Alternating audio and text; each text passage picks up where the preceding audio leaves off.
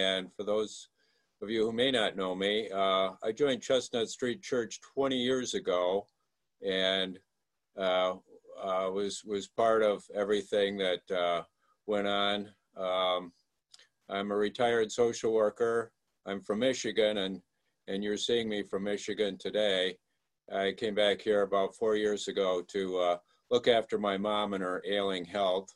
And uh, so one nice thing about the virus for me is, is that uh, I can see all of you on Sunday morning. So that means a lot to me. Thank you. Uh, but no thanks to the, to the virus. Um, uh, presently, I, I, I, am retired, but I'm very active in senior services here in my community, and I also do hospice work uh, as a volunteer, and I have a long uh, history of, of uh, being involved in and work with bereavement. And so I was uh, asked to give the message today. And when I was asked what to, you know, for bereavement, I had my own ideas of, of what I wanted to do. So here I am. Um, I call this the four stages of grief adopted to the times that we're living in now. And I'd like to begin with an opening scripture from Luke chapter 1, verse 78 and 79. By the tender mercy of our God, the dawn will form from on high will break upon us to give light to those who sit in darkness and in the shadow of death, to guide our feet into the way of peace. If you are like Detective Joe Friday, interested in only the facts, you will be generally disappointed with today's message. But if you get a thrill from emotional roller coaster rides and believe that pigs can grow wings, then this message will probably feel right for you. The four phase model of grief was created by British psychiatrist John Bowlby and his colleague Colin Murray Parkes. They first presented this model in an international psychology conference in 1970. These are the four phases of grief. Number one, shock and numbness. Two, yearning and searching for the lost figure. Three, disorganization and despair. Four, greater or lesser degree of reorganization. Chapter one, shock and numbness. Hey, wait a minute, this can't be happening to me. Not now. I made plans. I have responsibilities. This might happen to other people, but it doesn't happen to me. The body you are in begins to feel as though it is not your own. Visual perceptions begin to tunnel. You consider whether this is just a dream from which you will awake to your normal world. Your ability to concentrate is diminishing. It seems strange. Shouldn't you be angry or frightened right about now? You've just been cut off from your emotions. Your hands, face, and feet are cold. Feeling lightheaded, you sit down. You gradually begin to realize that the reasoning function in your brain has taken an unrequested leave of absence. In the hours and days that pass, hunger is suppressed, sleep is shallow and brief. Despite the fatigue that has established its home in your body and mind, each moment in time is disconnected and disordered. You wonder if you lost your mind, but you are clueless as to where it might be found. Family and friends are sympathetic and speak with confident authority of what you need to believe and precisely what actions should be taken. You appreciate their good intentions and this casserole they brought, but none of this can snap you out of this haze. and bring you back to your beloved normal. Your emotional state continues in low key, but occasionally there comes a sudden burst of protest against the disease, against someone or another, or God. Something should have been done to prevent this catastrophe. Anything. How can there be no mercy, no justice? Why this suffering? How could anyone allow this to happen? Somebody needs to make things right. Chapter 2 Yearning and Searching for the Lost Figure. You just want normal. How can that be so wrong? You long for summer parades, festivals, live music, gathering with families and friends. You yearn for a crowded beach, hugging and holding hands, safely shopping and finding exactly what you want. Everything in your life, relationships and schedules, vacations and celebrations, are buried under a mountain of uncertainty.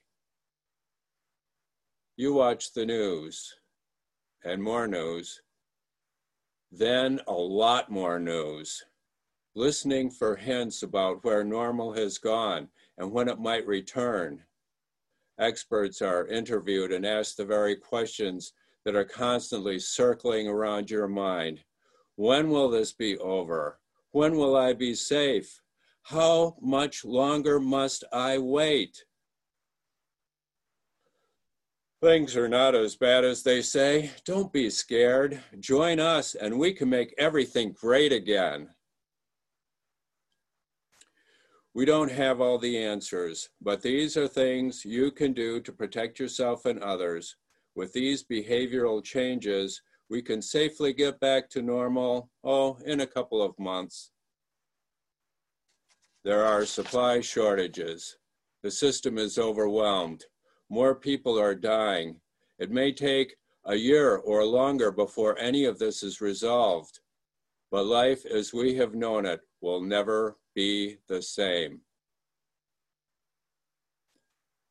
You witness further political divisions, brutality by police against the marginalized, and peaceful protesters being threatened with violence. You wonder if the country has regressed to where it was 60 years ago. What has become of the moral and civil progress that had been achieved in these recent decades of normal. You yearn for social justice, civil decency, environmental accountability, healthcare, and equal opportunities for every person on the planet. There are, these are your most deeply held visions for the future, but now any hope or promise seems to be diminishing with each breaking news event.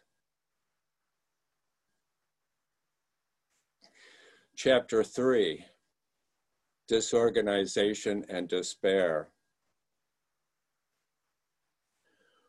What day is it? Does it even matter? Will you sleep or get up?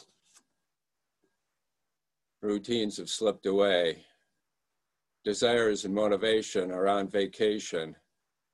There is no joy. Thoughts prowl through your mind. Every choice you made in life was bad. You messed everything up. No one to blame but you.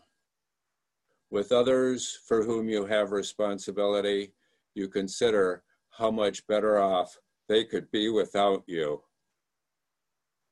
Escape is found through sleep. You dream of the house you grew up in. No one else is home. You are in the basement. Everything is exactly as you remember, except for another door you have not ever seen before. Curious, you slowly open it. On the other side, it is dark with a most unpleasant smell but you proceed down the ancient creepy steps, guided only by the light of the basement above. The floor is dirt. In the center of the room, you face the back of a child sitting naked and covered in filth. You want to help the child, but not sure what to do. So you ask questions. Who are you? You know who I am. Why are you here? You know why I'm here. Who did this to you? Oh, you don't remember. You locked me down here a really long time ago.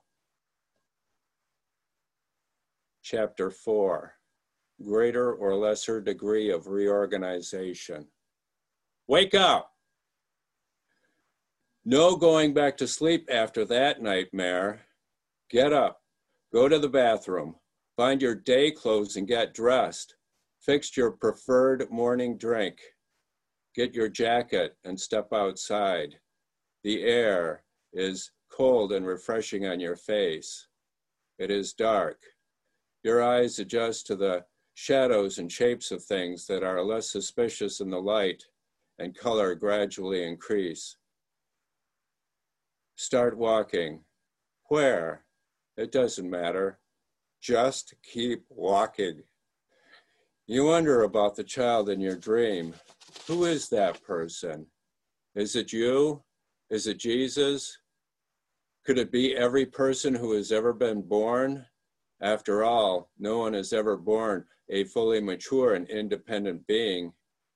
You realize now the many people, places, and times that you have long abandoned.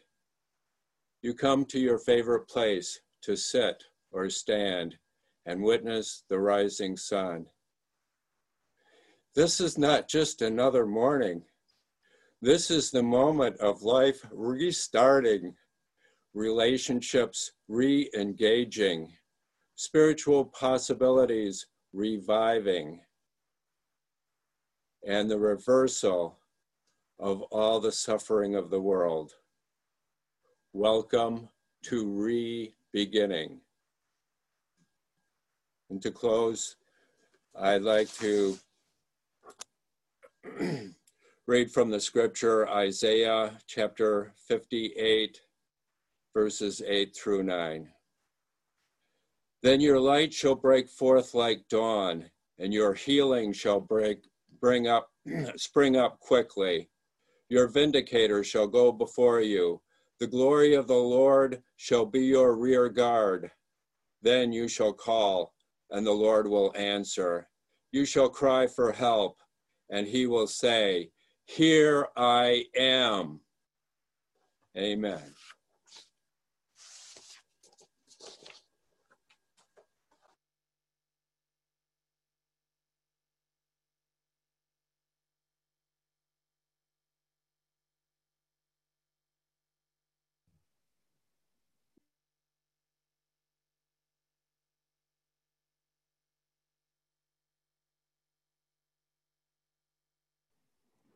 Thank you, Jim. We're going to hear a beautiful song of hope and despair brought to us by Corey Barnum, and Kelly. Give thanks for this gift.